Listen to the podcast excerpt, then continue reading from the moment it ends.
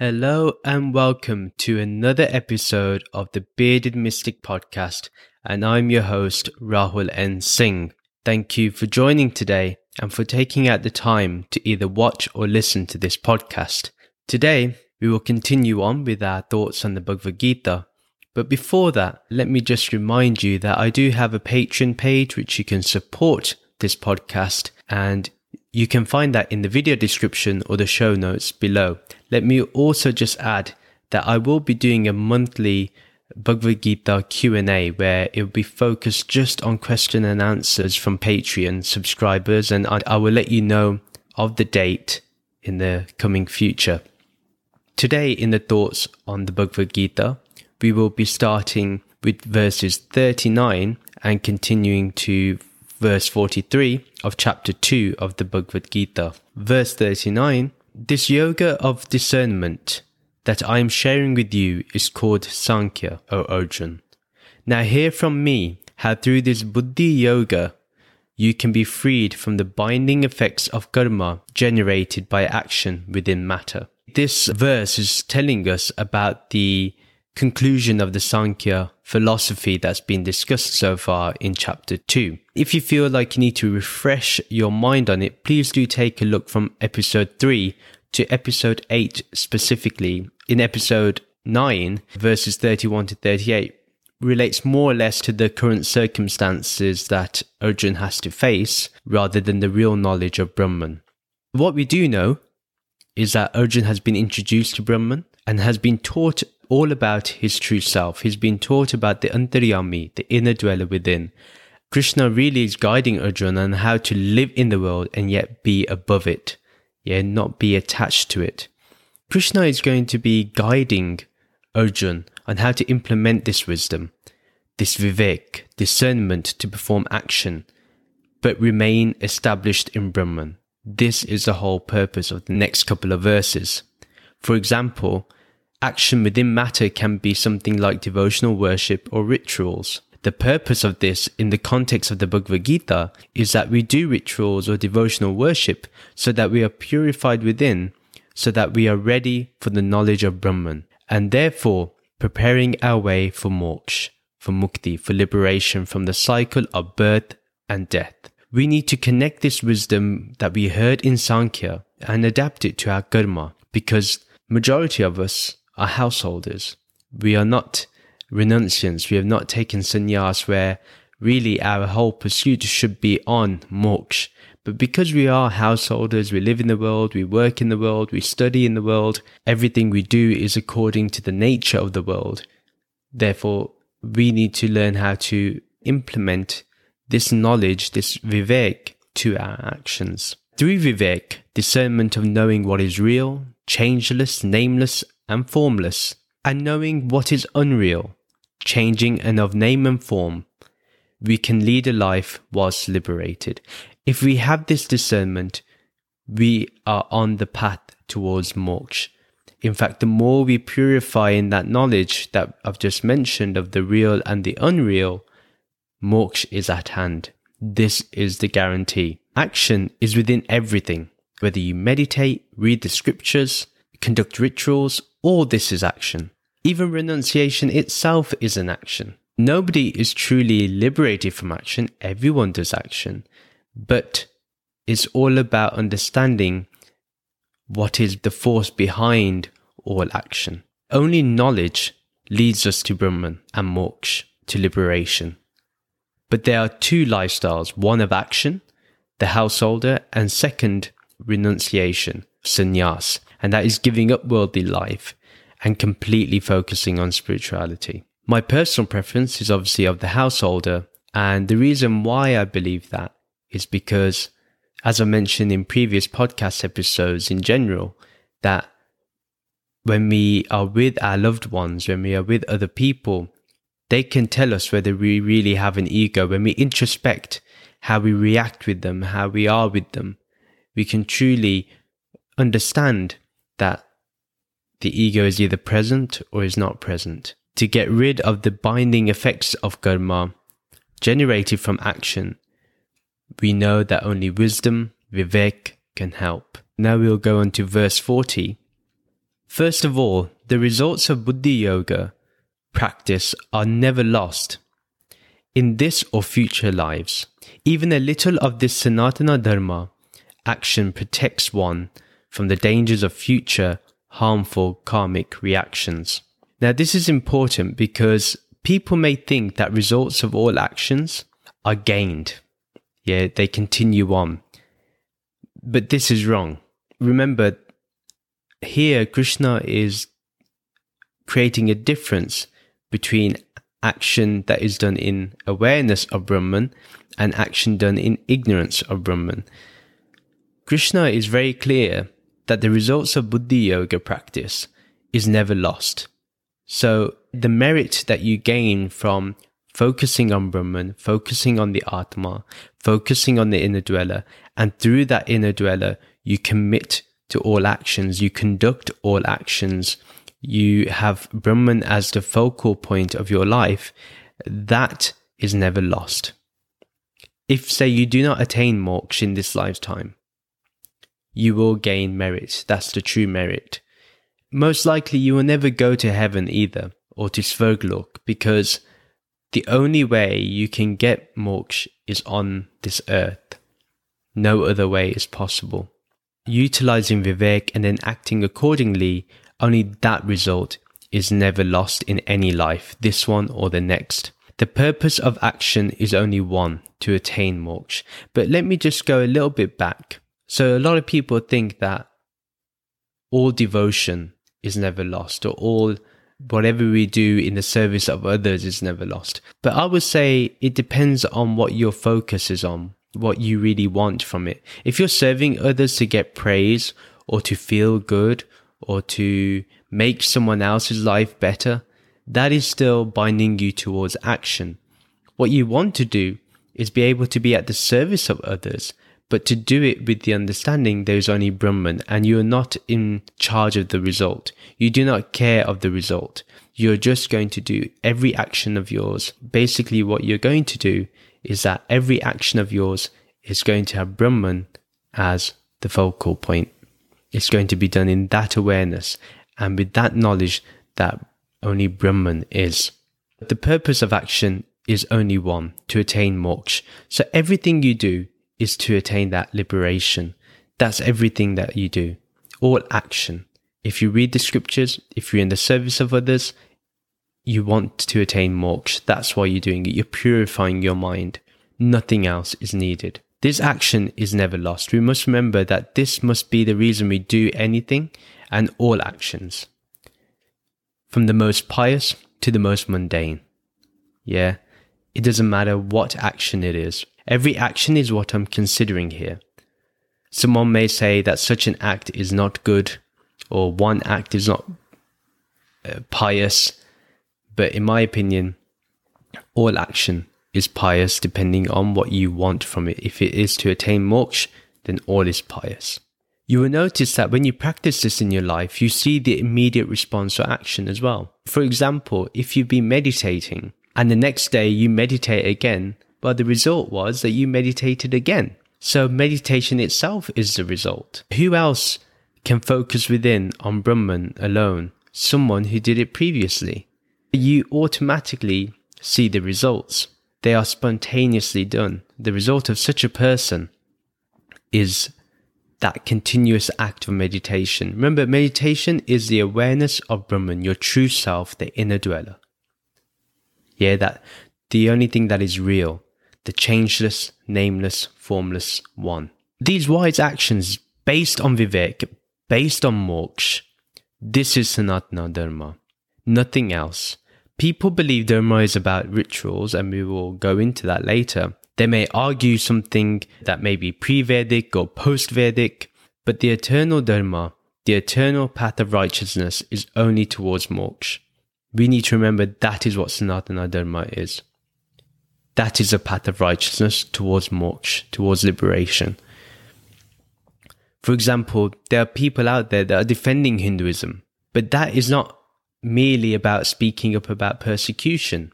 One can get lost in that, and the focus on moksha is lost. The focus on liberation is dwindled away.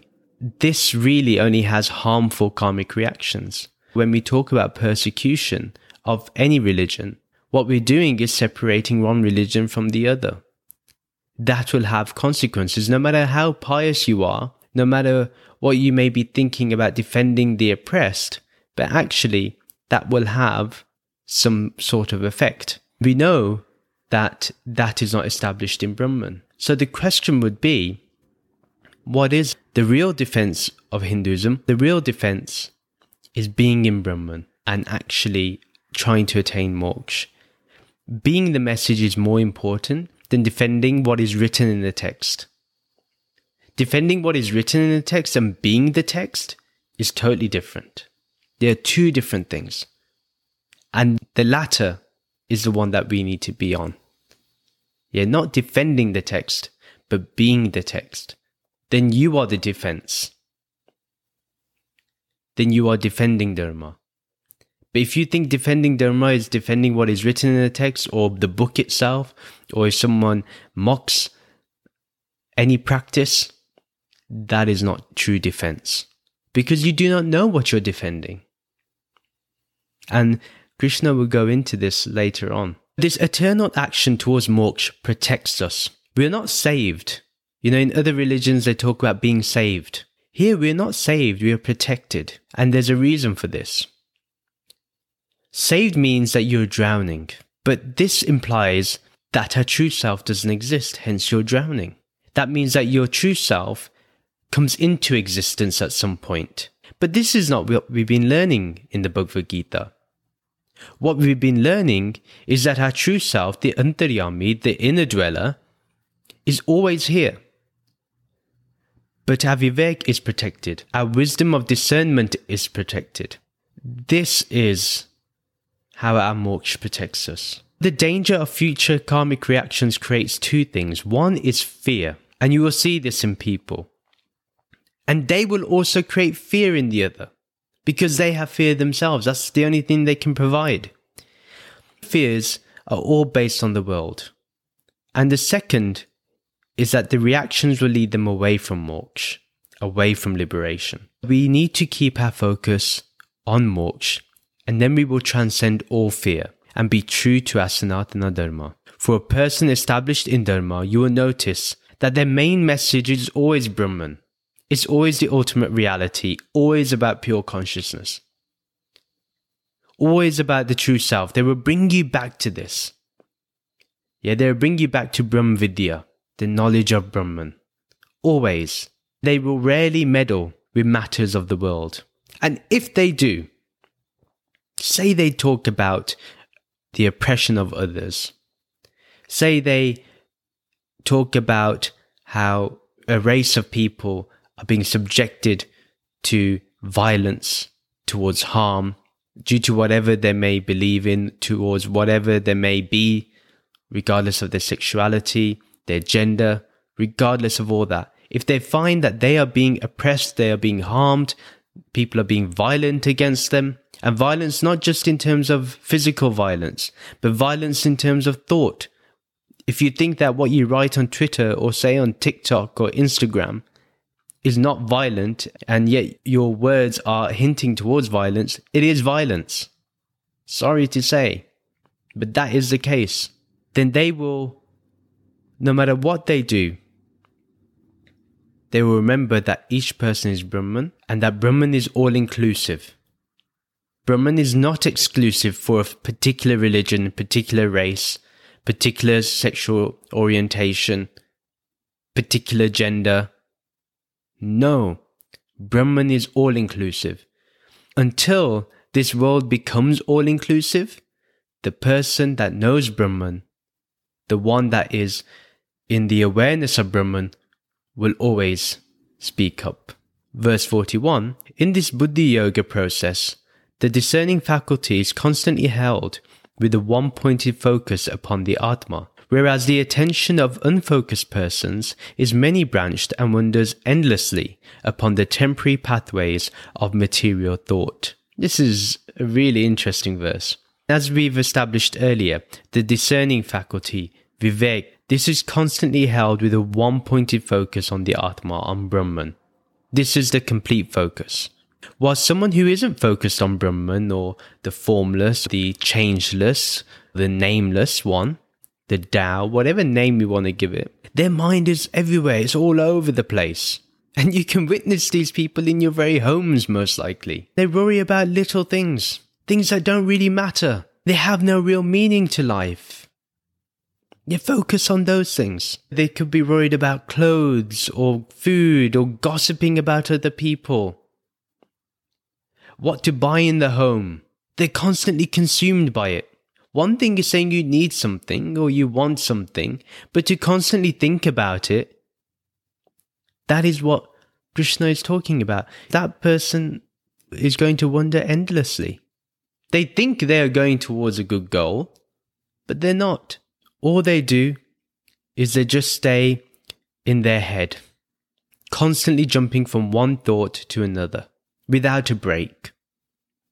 Can you imagine what type of mind such a person has? I mean, I'm wondering about it.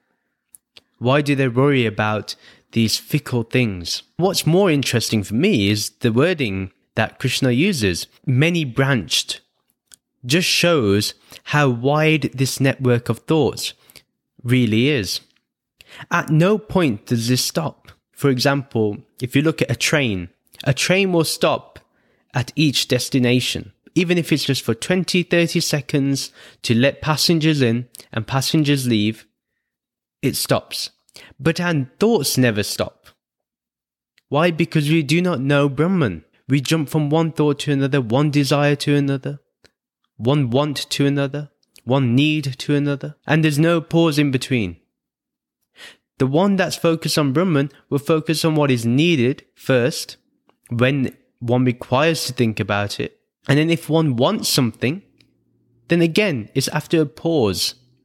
In fact, we even call this way of thinking, when we jump from one thought to another. We call it a monkey mind. And this is interesting because it shows us we haven't evolved as human beings. If anything, this proves that Darwin was right when he proposed the theory of evolution. It's all because this person does not understand the changeless and the changing.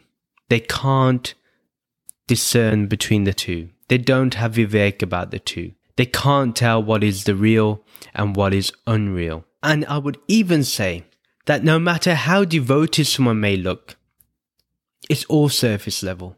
You see them attend a spiritual place every week. They go to the mandir every week. They go to any place of worship every week. They attend the service. They attend the satsang. All that is surface level. If one is still unfocused on Brahman, if one doesn't have that focus on Brahman, then it's all surface level. This may disturb a lot of people actually, because they think they're doing something good. But here, we can see that Krishna does not care about those people. He knows that this is not the way to be, and he'll go into that later on as well. No matter how devoted that person looks. If they think that this karma will be remembered in this life and future lives, they're living in a fantasy. Krishna is making it very clear that if your thoughts are many branched and you wander endlessly in the world looking at one thing to another, one shiny object you see, and that's it, you run towards it, and you forget the immense light of Brahman, you cannot say you're devoted. And even your devotion will be temporary pathways of material thought. That's it. Just material emotion. That's all. That's why it's important that we remain focused on the Atma. Now we are going to focus on the person who always has their mind towards Brahman. Whilst a person established in Brahman, thinking as much as possible on Brahman, on this ultimate reality, committing all actions in the awareness of Brahman, this person is one of Vivek, one of knowledge, one of wisdom, one of discernment. They are wise, and being in their company, that person's company, not the crowd that are looking devotional, but that person who understands Brahman, that one who is focused on Brahman, that is satsang.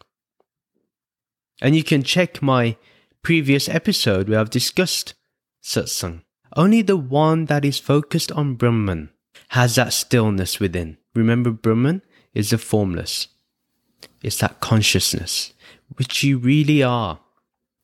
I want to keep emphasizing this because I don't want anyone to leave this podcast without me telling you what you really are. I have to constantly remind myself because this wisdom is so beautiful, yet the mind doesn't want to accept it. The mind wants to stay away from it.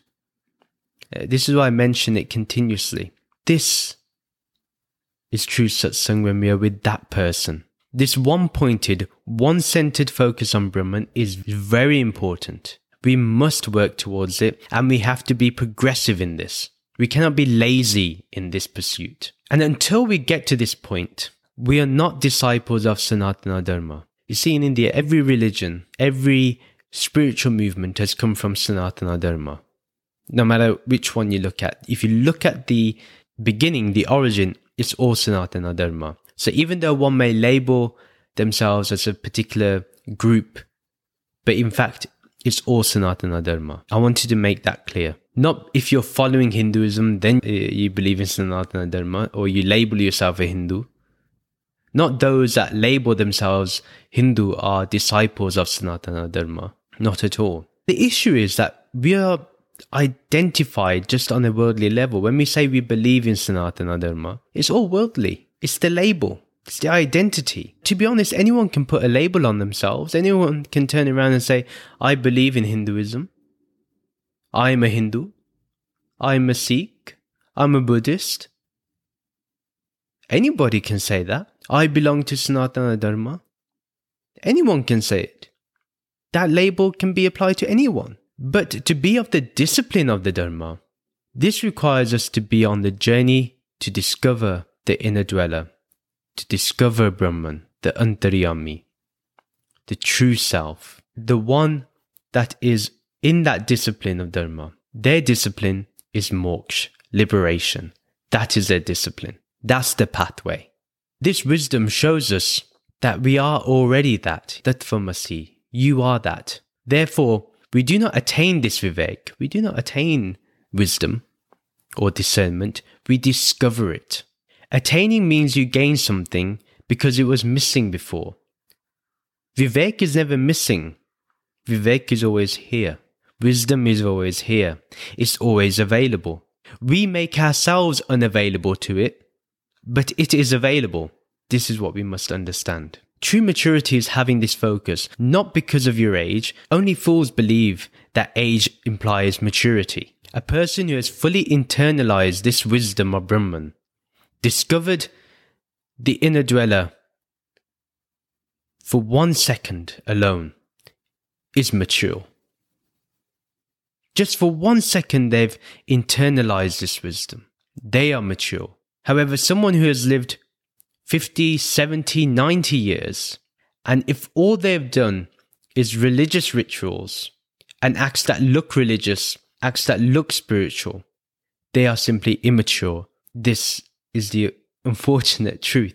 This is a very hard pill to swallow, a very hard truth to accept. But if we want to understand what the eternal Dharma is, what the eternal path of righteousness is, then this is what we must, must embrace.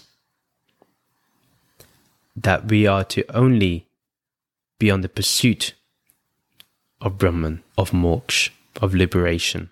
A karma yogi is not one who does service for others or actions for others. No, a karma yogi is someone who performs actions but for one goal liberation.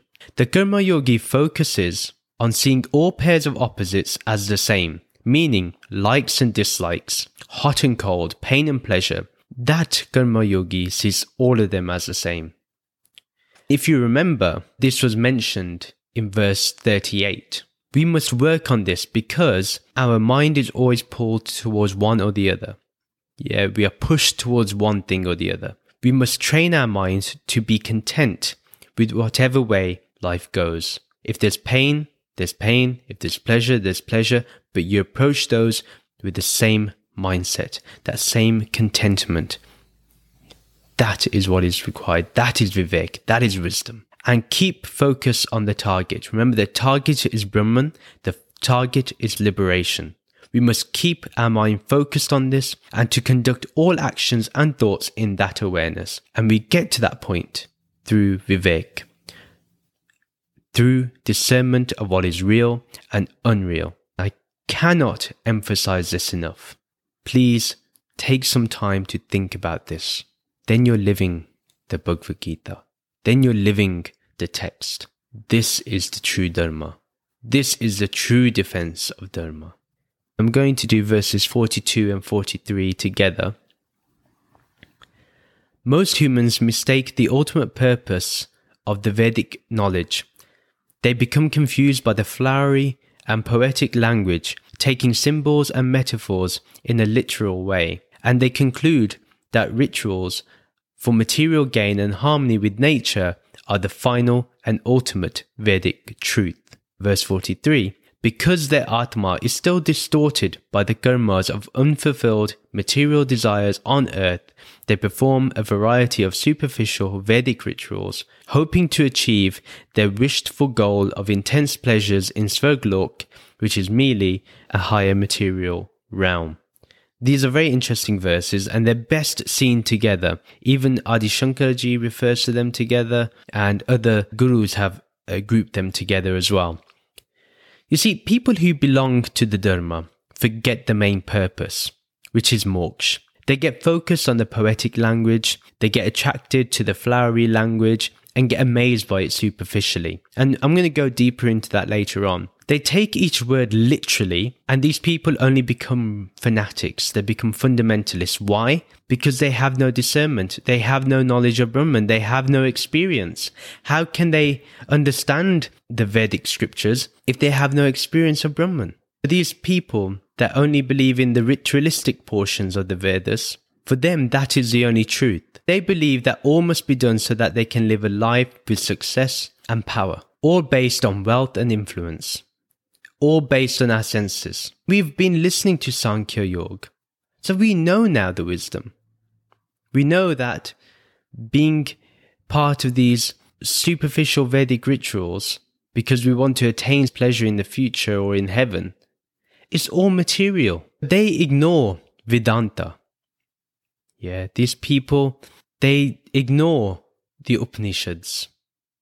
They ignore the part of the text that talks about Brahman. Even though they believe in future lives, it's because it says so in the Vedas. They have no real experience of understanding they have future lives. They just go by what the text says. They don't question it. They don't inquire into it. Someone may say they have faith, but it's not faith. Faith requires wisdom. That is faith. It's basically held firm by wisdom. They conduct all the rituals prescribed so they can go to heaven, so their ancestors are protected and happy. But can someone established in Brahman believe the ancestors will be protected? No, because of what we learnt in verse 40 that everyone will face harmful karmic reactions if they are not focused on Brahman. These people may have knowledge, they have the appearance of knowledge, but yet they do not perceive the real wisdom that promises moksha. They're not interested in moksha. They have no interest. Their business does not depend on moksha. Their business depends that you do the rituals and that the hope will be that somehow you get what you did the ritual for. So if you wanted to become something, if you wanted to have better health, that is achieved. This is what is a good selling point for them. You see, these people are blind to the true purpose. They ignore like I said, that part of the Vedas that guides us to know our true self, to know the Atma, to know Brahman. Their mind is still distorted by the unfilled material desires on earth. Because they haven't been fulfilled before, they are still in that pursuit.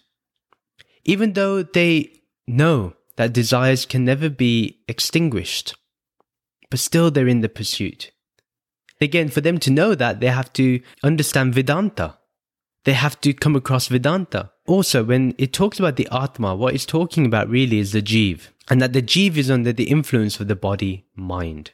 Therefore, it does not know that it is the Atma. The Atma is undiscovered. The body mind is not aware of the Atma. It's not a living reality for the body mind. Due to this, there is distortion. It distorts reality for us. We start thinking this material world is real only. Adi Shankaraji actually is pretty harsh. He calls such people who do this, who only believe in the ritualistic part of the Vedas, the, the Karmakand part, as fools who basically pick and choose what part of the Vedas they want to believe and completely ignore the Vedanta aspect, the knowledge about Brahman. He calls those people fools. Because for those people in Dharma who only believe in the Karma Kand or the ritualistic portions, they want you to really fulfill your desires and subtly their own desires. And both people have endless desires. So no desire can be completely met. Each one is dependent on the other. Even though one is knowledgeable about the Vedas, they can read Sanskrit. Oh, they have such knowledge. In my opinion, learning Sanskrit is secondary compared to learning about Brahman. Learning about Brahman in English or French or German is much better than learning Sanskrit than just being part of the rituals. These people that believe in the ritualistic portions of the Vedas. They promise you things like you will become kings or presidents in this life or the next life. You will become a doctor, an engineer, a rich entrepreneur. But they are unrealistic. Because you did a certain ritual does not mean you become Elon Musk or Jeff Bezos the next day. These people will promise you such things, and people are carried away by them. They believe them and they follow such people. These people give the flowery language. This is what Krishna is talking about, that flowery language. You will become this and that. These people keep others in ignorance. Like Krishna says, even heaven is just a higher material gain. Okay, you may not become a king of this world, you'll become part of heaven. It's just another material gain. You'll have endless joy. Such promises are made in heaven. But it's all material. You'll have to come back onto the earth to attain mukti. Therefore, really, it's not something to strive for. It's not anything special. Because you're still in the cycle of birth and rebirth. It's not moksha. If people say, I want to go to heaven, or you will see your loved ones in heaven, they don't have the correct understanding, especially when we say, until we meet again. Who's we? There's only one Atma, only one Brahman. How can we meet again with other people that have died? It's not possible. Not for someone who is on the pursuit of liberation. For them, it's not going to be a possibility. Even if the texts say it's true, they will say it's not worth looking at. Because they are more focused on Brahman. You see these people that focus on the rituals, you see them on TV, especially on the religious channels. They love convincing others. They'll even put other people up on the stage and tell them to share their experiences, what they've gained, curing cancer, getting the best grades, going to Harvard, becoming president, all these things. And they have a missionary zeal to them. Yeah, more people should do this. And they bring people into the fold and promote the idea that they can live better lives if they follow these rituals in the Vedas, if they recite these particular mantras, if they do this particular pilgrimage. However, do we not ask why these people have not attained heaven right now? Because they obviously came back onto the earth, these people who believe in the ritualistic part. And can they tell you the experience of heaven? Do we not ask them why they are not kings or presidents? Why they take medicine? Why they do not have PhDs? You know what's funny? They will claim to be free from such things. They will claim that.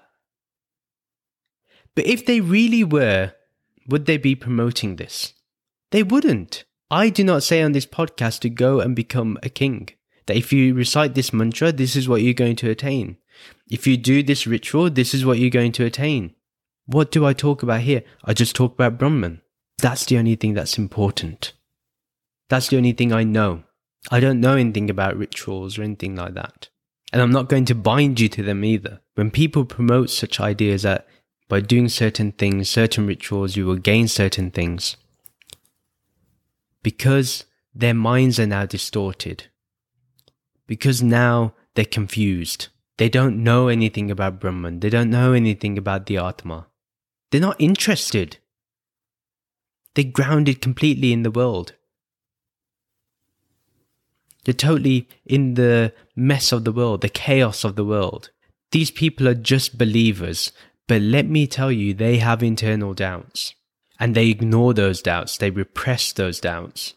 But what happens is they ignore this repression because whenever they see someone else attaining something or they spread the message of what they feel they've attained, they will tell the other person, look, because of me going here, I've now achieved this. Before I had this problem, now this problem is solved. And they will promote it and they will get a new recruit. This person has been recruited. He will do or she will do the same thing as well.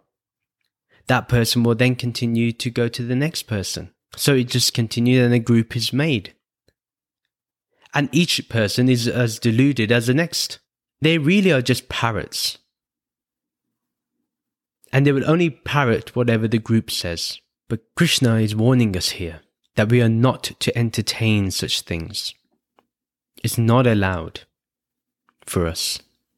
Yes, I'm not going to deny, and Krishna does not deny, that these rituals have some value. They do.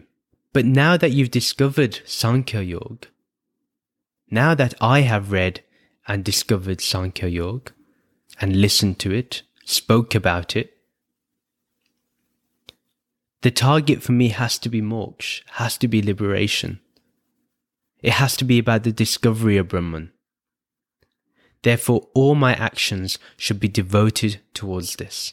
All actions. Who cares about rituals that can make you powerful and wealthy in this life or the next? The fact is, you're still trapped. What we need to understand is that how do we conduct these actions? In the awareness of Brahman. You see, you can still go to work, go to school, study, do all the things you want to do, go hiking, go to the nightclub, anything. But if you remember Brahman, if you devote all that action to Brahman and you do not think about the result of what has happened, you just do the action, then you are on the way towards purification. Remember that when I talk about having this awareness, it has to be in the background. For example, if I have to do some analysis at work, I have to be focused on the analysis at work. But for a few seconds where I can have a break, I can remember Brahman. I can focus on Brahman. This is something I can do. And this is something that can be practiced. Now we're going to conclude, but let me just end with this thought with you that now myself, the one that is speaking on this podcast, and you, the listener of this podcast can no longer be in the pursuit of wealth and power. Our pursuit is to discover the inner dweller, to pursue liberation, to pursue moksha alone. That is the only thing available to us. However, if power and wealth are the results of our actions, even though our actions are in the awareness of Brahman, or they are based on the vivek of what is real and unreal, then so be it. Let that be what you attain in the world. There's nothing wrong with power and wealth as long as you are in the awareness of what is real and what is unreal. You see everything as the same. You're powerful one day, amazing. You're powerless the next day, amazing. You're wealthy today, amazing. You're poor tomorrow, amazing. But I do pray that each person listening to this podcast, even me, the speaker of this podcast, that may we be on this path of awareness, may we discover Brahman, and whatever obstacles are in the way, may our mind be purified in the knowledge of Brahman, in the knowledge of Sankhya Yoga that we've been learning in these podcast episodes. May we also be full of peace. May we be full of prosperity. May no one on this path face any difficulty. And may their worldly life be full of success, full of richness, full of wealth, so that they can just focus their time on this pursuit, on moksha, on liberation. This is my prayer. And I sincerely mean it. I really hope each one of us can get there. And each one of us supports each other. Like I mentioned, I want to do a Q&A on the Bhagavad Gita. I will let you know about the date. This is how we can come together as a community and learn from each other. So do check out my Patreon page. Remember, a new episode is uploaded every Sunday. Do follow my social media accounts. They're in the video description and show notes below. On TikTok, I do lives now and then, so do follow me on there and get notified whenever I go live. Sometimes it's impromptu. Please do rate and review the podcast, whether it's on Apple or whether it's on any streaming platform that allows you to give a review. Please do so. Do take care. Stay safe out there and stay happy. Take care, everyone. I'm going to end this episode with these four words because I feel it's important that we understand and feel this. Om Shanti, Shanti, Shanti.